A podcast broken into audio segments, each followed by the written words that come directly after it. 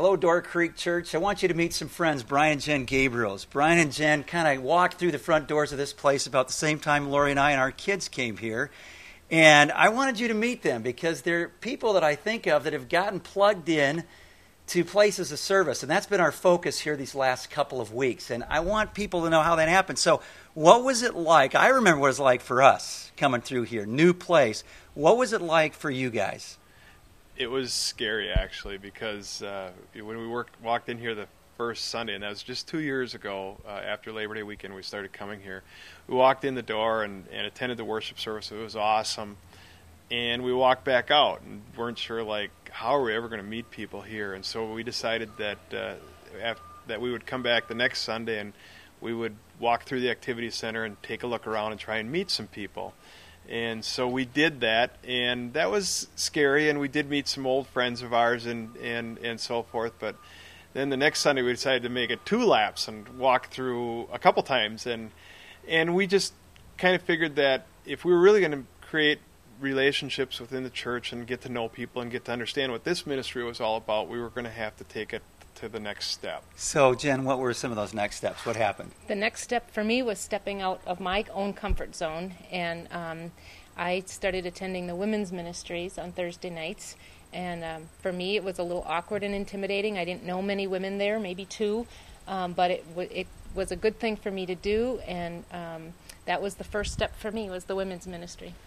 So then Jen said to me, she said, "Well, if I'm going to go to the women's ministry, maybe you should, you know, try out this men's fraternity thing." And so I kind of thought about that, and and uh, I thought Pastor Bob was a pretty neat guy, and and so I went on Thursday, early Thursday morning, uh, and and and decided to try it. And they made it very easy for us to integrate into the group, and uh, and I liked it so much that the next year I decided to be a table leader, and much like Jen, and and uh, so then we decided that, well, if we wanted to take the relationships a bit further, we would have to maybe do this thing called home groups. And we we were in a home group, uh, you know, before in another church, and but we didn't really understand what they were all about here. And and so we went to the Quick Connect and and got hooked up with uh, four or five other couples and and got involved in a home group, and that's just been wonderful. And we have enjoyed that so much that Sue asked us to uh, be a part of the home groups triad uh, to help with the ministry.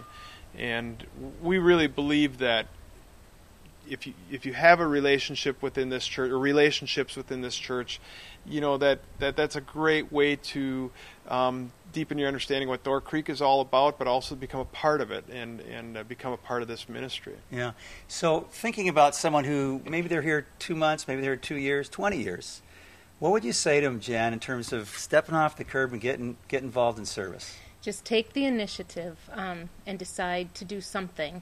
Uh, Door Creek makes it very easy to become involved. Um, they want you to be comfortable in the position you're serving in. If it doesn't work for you, try something else. Um, it, it, was extremely easy for me to get involved because I knew I wasn't stuck in a position right. for a long time. I could change if that wasn't what I was enjoying. What would you add, Brian? I think that you know it's you know I could say that it's it's a part of our service back to the kingdom, but I think deeper than that, it's it's part of being a, a community that serves together, that works together to to uh, you know make this place a better place, uh, you know, for for reaching others. Yeah. And uh, um, but also the byproduct is you get to meet a lot of really really neat people that have the same um, you know kind of desires as you do to to deepen their relationship with God.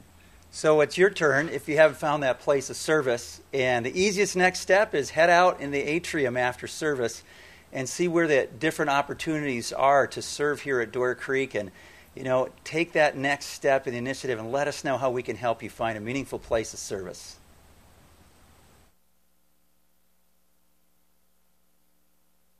Good morning. Any guests here? My name is Mark, and I'm one of the pastors here, and it's good to be together. And um, wow, fall literally blew in in a couple of hours this week. We went from summer to fall, and here we are. And I want to talk to you this morning about buried treasure. So, what do you think of when you uh, hear those words, buried treasure? You think of pirates? You think of Jacques Cousteau? Kids, ask your parents who that guy is. Do you think of Indian heads buried in the backyard? What do you think of? What kind of emotions? I, I think for a lot of us, it's kind of exciting. Is it buried treasure? Adrenaline starts flowing. You know, it's, it's, cool stuff. And buried in my emails, I think there was some treasure, at least as it appeared to at first glance. I, I got this email that said, Congratulations. Your email address has been attached to this serial number, and you're the winner of 750,000 euros. Some of you got that email too this week. And all we need is a little contact information. They didn't ask for my bank routing number yet, but I figured that would be a next step. No, I didn't answer the email. Um, actually, maybe you've not thought about this, but the Bible talks about buried treasure. And when you run into a lot of these uh, stories, the emotion isn't one of excitement and joy. It's kind of like scary stuff. I mean, I think it was really scary for Joseph's brothers when they opened up their sacks when they got home and they found buried in their sacks all the silver that they had paid for all this grain that they brought back. In the second trip, when, when the, the servants of, of Joseph and Pharaoh hunted him down and said, Hey, we think one of your guys stole one of Pharaoh's cups. We didn't steal any of his cups. Well, let's check it out. And all of a sudden, Benjamin opened his sack, and buried there in his sack was the silver goblet, and they thought it was over for them. And then there's the story of Achan. Maybe you don't know the story of Achan. It's a part of God's history. Right after um, Joseph and the people of God move into Egypt, they spend 400 years there. The great Exodus, they're moving out. They've crossed the Red Sea. They're moving into this promised land. They go to this walled city, Jericho, and God tells them to walk around it for a bunch of days. And finally, on the last day, they walk around it seven times. The, the trumpets blow, they shout, and the walls come a tumbling down. Remember that? And the deal was God said, everything that's in that city is to be devoted to me. Don't take any of it for your own. But Achan, he saw like this Babylonian tunic. He said, Man, that is a good looking robe. I'd look great in that robe, and I don't think we really should burn this nice robe. And then there was that wedge of silver he found. He said, Boy, I'd be ashamed to throw that in the fire, you know. I think I'll just take it home. And he took it to his tent and he buried it. And the story of that is it didn't go well for Achan. And all that he had, including his wife and his kids and his cattle and livestock, all were stoned to death, and he's buried under a pile of rubble. Scary stuff. There's another one of these stories where it kind of gives you a little different emotion. In fact, it's the story we're going to look at today. So grab your Bible. Look at Matthew 25, page 702. If you forgot your Bible, don't have a Bible, grab the one from the seat rack in front of you. And if you're a guest and interested in learning more about God, you should just know this. Those Bibles are there. If you don't have a Bible, just take it home if you want to learn more, okay? So turn to Matthew chapter 25, page 702. Now, as you're going there, let me kind of set the stage. Where are we at here in God's Word? We're obviously in a gospel. We're at the end of the gospel. It's at this point in time where Jesus is wrapping up his teaching right before he dies to his disciples, and the conversation has everything to do with Jesus, when are you coming back? You've talked about leaving. When are you coming back? And basically, Jesus tells them a bunch of stories that said a little bit about when. And basically, what he said about when is you don't know when. The deal is be ready for when I'm coming back. And here's what it looks like to be ready, to be prepared. And this is one of several stories that Jesus told in his teachings to his disciples who wanted to know what does it mean to be prepared for the king's return? Okay? So, follow along with me as I read it. Verse 14. Again, it will be like a man going on a journey who called his servants and entrusted his property to them. To one he gave five talents of money, to another two talents, and to another one talent, each according to his ability. Then he went on his journey. The man who had received the five talents went at once and put his money to work and gained five more. So also the one with two talents gained two more. But the man who had received the one talent went off and dug a hole in the ground and hid his master's money. After a long time, the master of those servants returned and settled accounts with them. The man who had received the five talents brought the, uh, brought the other five. Master, he said, you entrusted me with five talents. See, I've gained five more. His master replied, Well done, good and faithful servant. You've been faithful with a few things. I'll put you in charge of many things.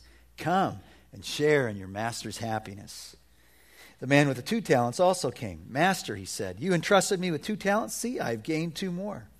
His master replied, Well done, good and faithful servant. You've been faithful with a few things. I'll put you in charge of many things. Come and share your master's happiness. Then the man who had received the one talent came. Master, he said, I knew that you are a hard man, harvesting where you've not sown and gathering where you've not scattered seeds. So I was afraid, and I went out and hid your talent in the ground. See, here is what belonged to you. The master replied, You wicked, lazy servant. So you knew that I harvest where I have not sown and gather where I have not scattered seed? Well, then, you should have put my money on deposit with the bankers so that when I returned, I would have received it back with interest. Take the talent from him and give it to the one who has ten talents. For everyone who has will be given more, and he will have an abundance. Whoever does not have, even what he has, will be taken from him. And throw that worthless servant outside into the darkness, where there will be weeping and gnashing of teeth. Now, buried treasure. We get excited about finding buried treasure. And all of a sudden, we find out that there's all kinds of stories of buried treasure that don't go so well for these people. And this guy's really different from Achan. I don't know if you caught it. You know, Achan buried the treasure, and that treasure was treasure he stole ultimately from whom? From God.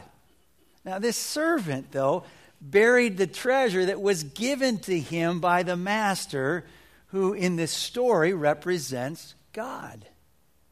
He didn't steal something from God. He took what God had given him, the master had given him, and he buried it. And it didn't go so well for him and for anyone who would bury God's treasure. And so, a kind of a really big question at the start of this message is Is there any buried treasure in our life, in your life? I mean, th- this is something that Jesus wanted to talk to his disciples about. When they were so consumed about when, when, when, when, he said, Don't so get so caught up with the times and the dates. Be sure that you're prepared for that day. And this is the one who's prepared, the one who doesn't bury his talent. So the flow is this you've got entrusted talents the test of preparation. Then you've got these guys who are investing their talents and the joy of being prepared. And, and then there's this buried treasure thing, the, the buried talents and the anguish of being unprepared. So we go down first to verse 14 and following, and we see that each of the servants are given talents. One gets five, one gets two, one gets one. It's all part of the estate and this talent is really a measure of weight. So, depending on whether it's measuring silver, or gold, would depend on the worth. Maybe in your NIV Bible, you see a, a note that says worth more than $1,000. Well, let me say, worth more than a lot more than $1,000. New Testament scholars like Don Carson would say a talent was the equivalent of 6,000 denarius.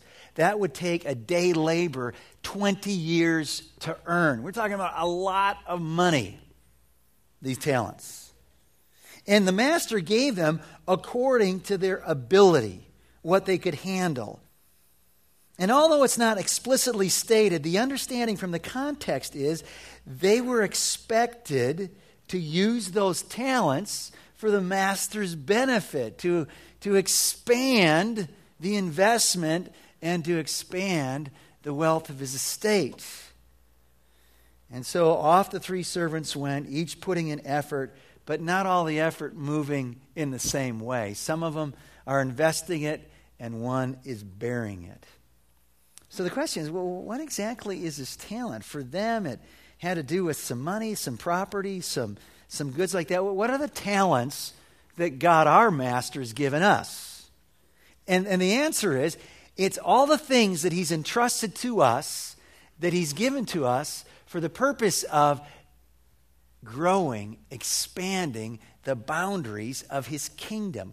You, know, look down at, at verse 14 when it says, Again, it will be like a man. The it is referring back to 25, verse 1, the kingdom of heaven.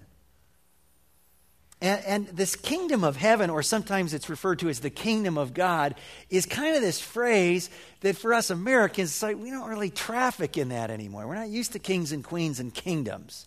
When you come across it, and you do a lot of times, in the Bible, especially like in a guy like Matthew's gospel. A lot of talk about the kingdom. Think about this. When the Bible talks about the kingdom of God, the kingdom of heaven, think about a king and think about a rule, a reign that's not, Jesus said, of this world. it's here now, but it's still to come. And because it's not of this world, it's spiritual. It's actually something that exists spiritually in people's hearts.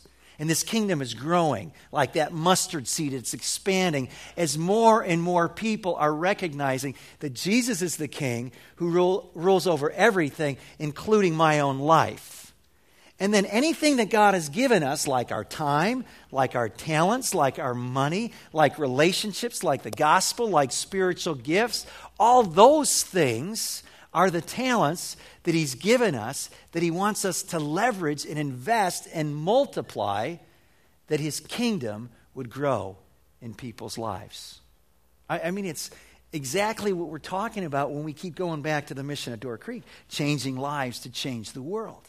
It's all the stuff that God would give you to change someone's life, to know God, to follow God, to grow to be like His Son, Jesus Christ. That's what a talent is. And, and he makes it clear in the story that everyone gets it. Everyone. The faithful servants, the unfaithful, the followers of God, those who don't follow God. We've all been given these things to serve the Master, God Himself. But we note in particular, as you go down to verse 19 and following, that just two invested the talents. The one with five put it to work, worked hard, don't know all that he did. It's not important. We just know there's five more. When the master surprisingly, unexpectedly returns after a long time. That's an important point.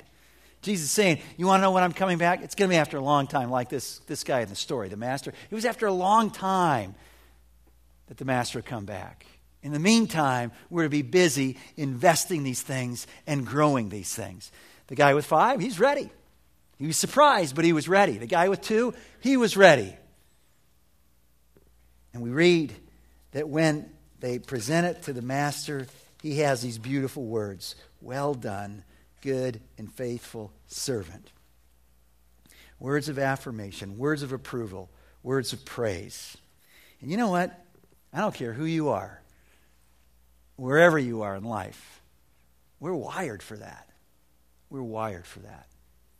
That's why, as kids, um, it was hard if we grew up where we didn't ever feel like we got it. Like, you remember, there was never a report card that we brought home that was good enough. There's always something wrong. We just long for that, for dad, for mom, to say, man, I'm proud of you. You're doing a great job. Maybe parents, it's time to change the paradigm when it comes to report cards, when it comes to bringing up our kids. It's really important. Kids need to know that. But boy, we, we long for that. And, you know, as we, we get involved, students, in, in, in, athletics, or we continue on with their music lessons for, for our coach or for our teacher to, to, to let us know that it's going well. We, we, we need it on our jobs. What we needed in our marriages. And we long for that. For a mom to say to the, to the young mom, the new mom, you're doing a great job. And, and that's what they got. Well done, good and faithful servant. You've been faithful with a few things. I'll put you in charge of many. Come and share in your master's happiness. Words of praise, words of approval to those who were obedient, to those who were faithful. He didn't say, You've been successful. He didn't say, Man, you are good, you're intelligent, you're really smart. He didn't say, I'm giving you this because you're a hard worker. You've been faithful. And what is required of a servant of God? Paul says to be found faithful. And faithful here is taking what God's given us and using it to grow his purposes in this world, in hearts and lives of people. And so they've been faithful for a little, and now the words of praise move to promotion. Hey, I'm gonna, you've been faithful over this little bit, now I'm going to put you in charge of a lot more. And, and then there's one last thing it's, it's the high point of the reward. He doesn't just offer words of praise or, or, a promotion, but the master offers himself. And he says, Hey, enter into my happiness. Come into this relationship. It's the joy that we have when we're invited to a wedding. And why are we invited? Because we know somebody. We know the groom. We know his family. We know the bride. Or we know her family. And we're there because of a relationship. And we enter into the joy of that celebration. And so at the end of this, we see that the high point of reward is the master himself, a relationship marked by joy. And these faithful servants show us the way. The Master's gracious reward motivates the follower of Christ to invest all that's been entrusted to us that we might know the joy of being prepared, the joy of hearing, well done. But that just sets up this huge contrast with the guy, the third servant. So look down at verse 24, and let's notice this guy who buries his talents and he was completely unprepared for the master's return. And I have to say that what happens next is, is a shocking surprise.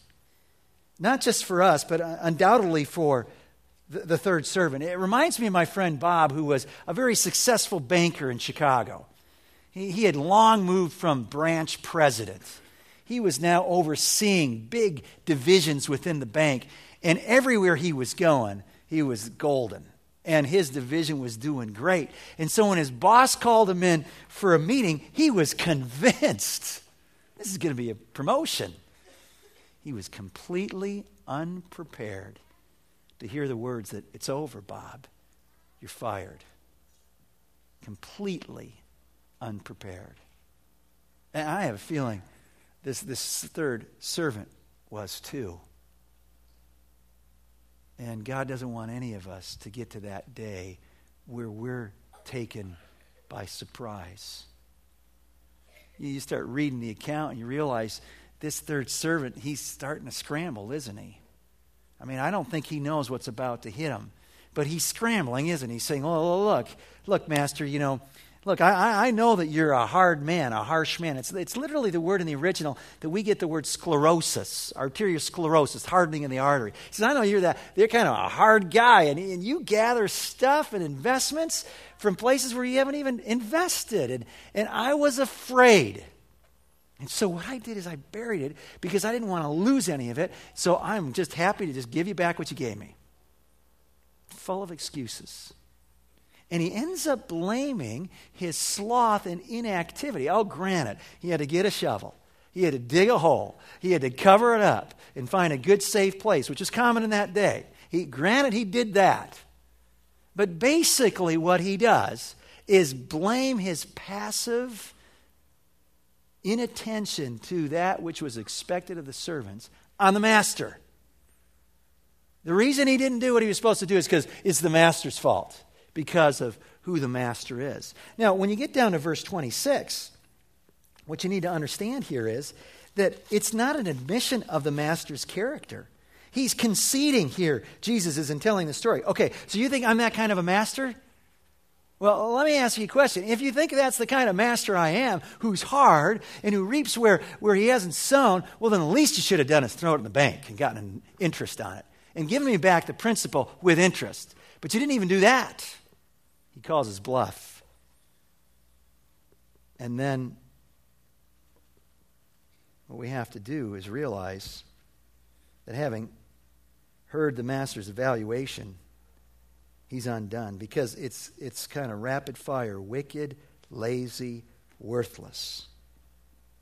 And I have to say, what's surprising about the judgment is not that that the wicked person would receive weeping and gnashing of teeth, which is shorthand for hell.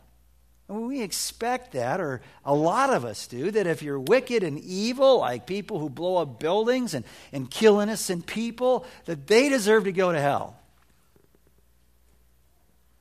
What's surprising is who is called wicked, and who is called lazy, and who is called worthless.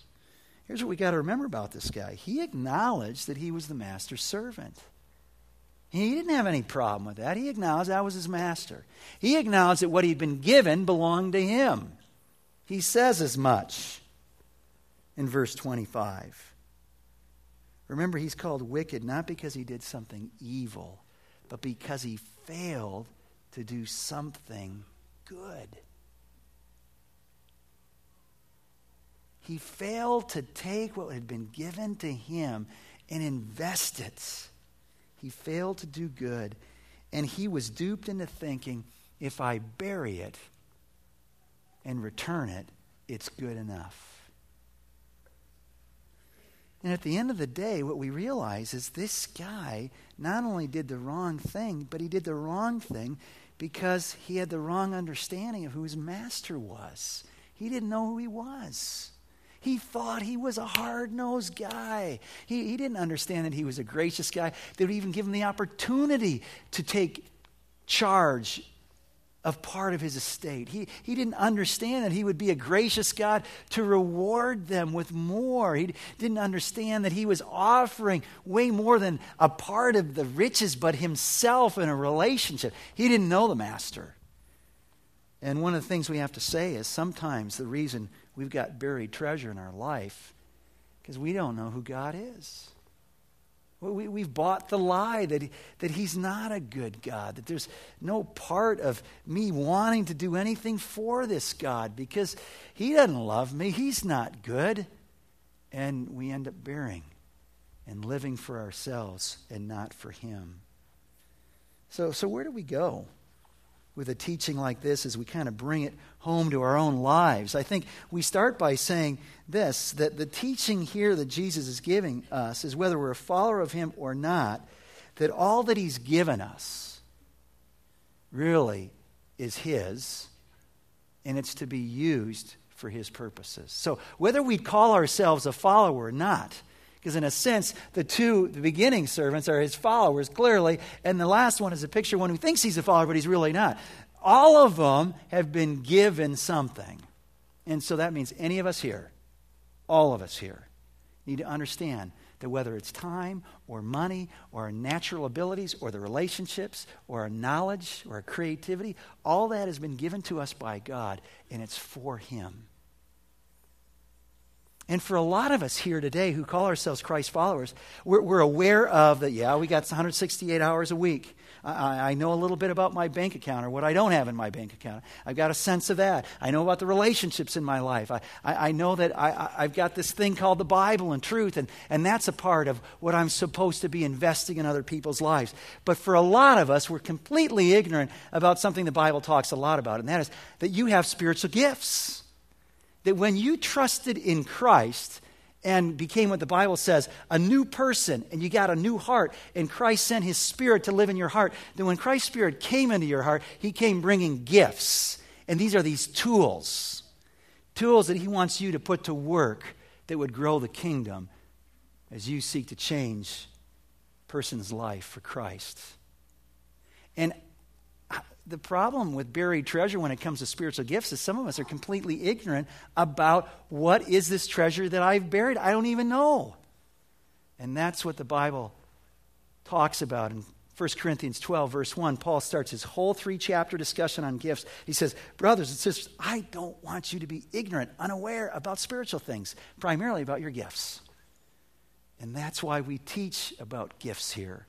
And that's why if you're a follower of Christ and you don't know about spirit, your spiritual gifts, you got to take that class. You got to find out what are the ways that God has gifted me uniquely to build his kingdom. And so in your inserts, in your bulletins, there's an insert, and you can fill that out and sign up for that gifts class. We'll offer it a bunch of times this year, but there's one coming up in a couple of Wednesday nights. You, you ought to know that back in the atrium, every week, there's somebody back at the Together We Serve table that's going to try and help you identify your gifts and take your experience and how God shaped you to, to make a serving difference in somebody else's life. The scriptures are clear that each one of us, all of us who are followers of Christ, have at least received one gift. When I thought about the gifts and the needs, I thought with the staff, let's just put together a list. So take a look at this list. This is like the top 10 areas that we have needs as we go into a new ministry year. And as we seek to grow to be a congregation where more and more and more of us are serving, here are some of the ways, not even all of the ways, but some of the ways that you should be considering using your time and your talents and your gifts in service to Christ and to others. You know, this, this story also tells us an important point, and that is that there, there is a day where God's going to ask a very simple question. He's going to say to me, Mark, what'd you do with what I gave you? What'd you do with yours? And, and the right answer isn't, I buried it, but it's okay, Lord. You know, I, I still have them. Here, I'll give them back to you. Wrong answer. We're going to be held accountable.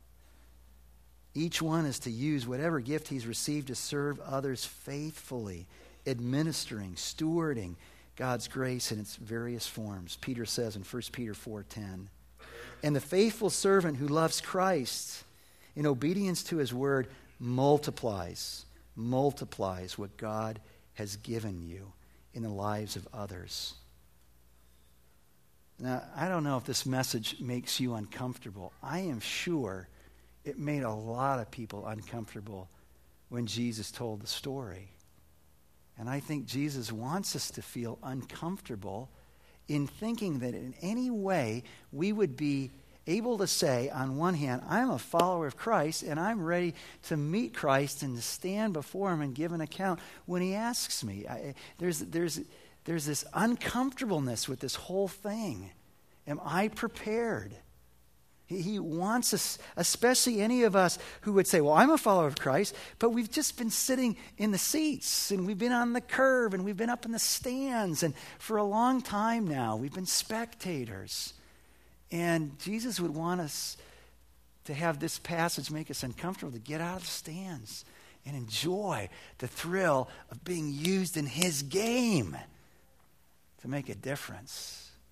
And then I think there's a whole another group of people. I mean, you're the guys that you're you're getting the charts out, you're reading the books, and you know you have your devotions in Revelation like every week, every day you're in Revelation. You know, maybe a little part of Daniel, the end part of Matthew. You're just into you're into eschatology and end times teaching. And Jesus is saying, would you stop about all the speculation?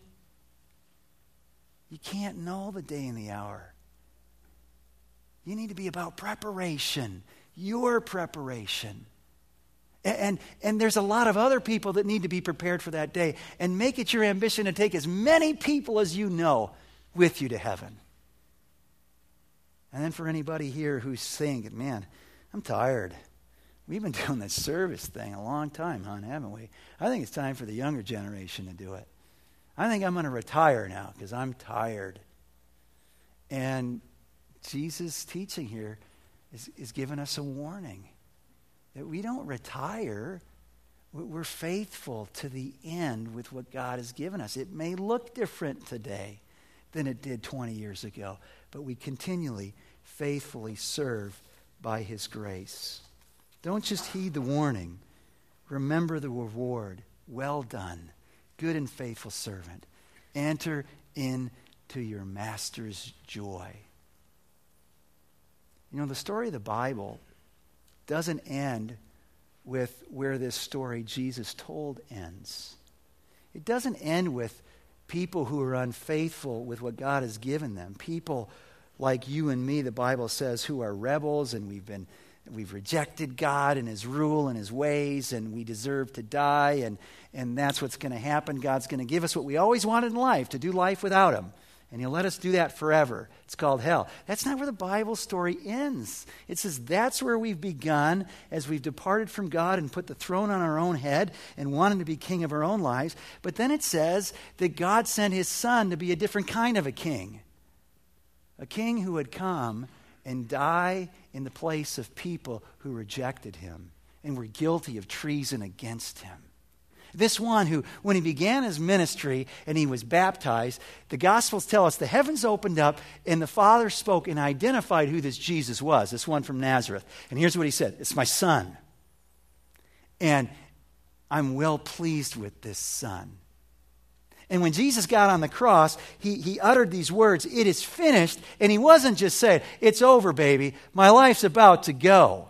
He was saying, The mission God has given me is accomplished. All the sins of the world have come onto me. I am absorbing the wrath of God for anyone who would look at me for forgiveness and mercy. And he says, when he said, Into your hands I commit my spirit, he says, God, all that you've given me to do, I've accomplished it. He's the good and faithful servant. Be clear of this. We don't serve faithfully to get God's approval. We have God's approval because Jesus served faithfully every day of his life.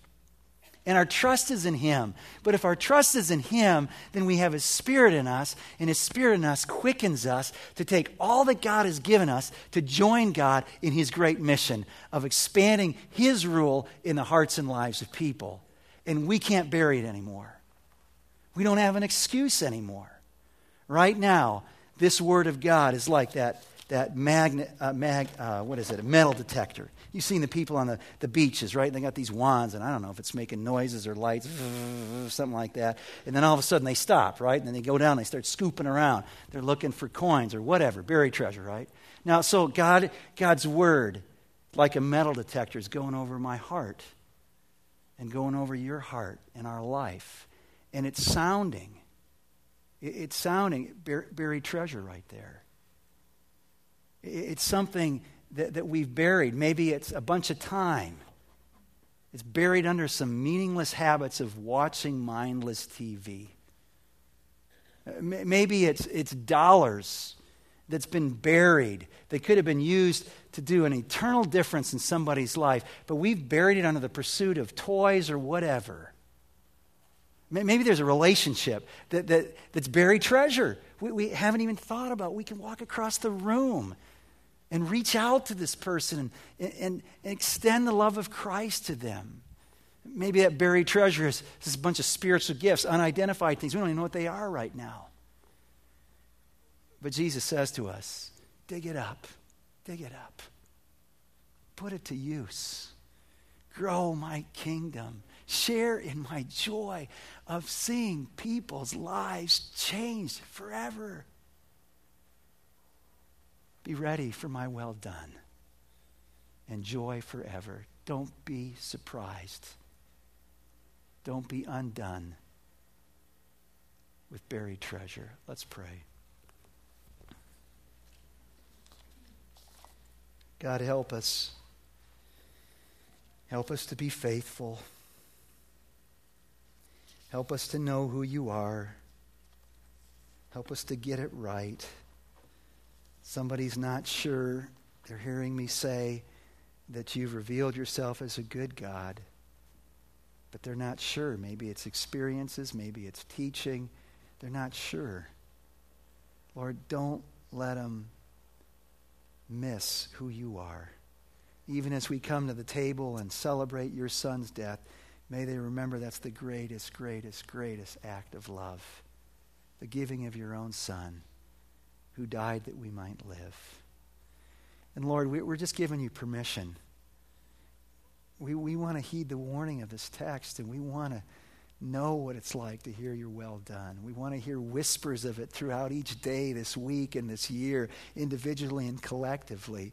We, we don't want there to be buried things in our life that, that you've given us to better this world and to better other people's lives. And we don't want to be lazy. And we don't want to be judged for failing to do good. So help us and grow us as a church. Grow us as a church and energize us as a church to serve you well until you come, that we'd never be surprised, but we'd be ready to meet you and say, Look what you've given me. Here's five more, here's 10 more, here's 20 more. Help us to do that for your sake. In Christ's name, amen.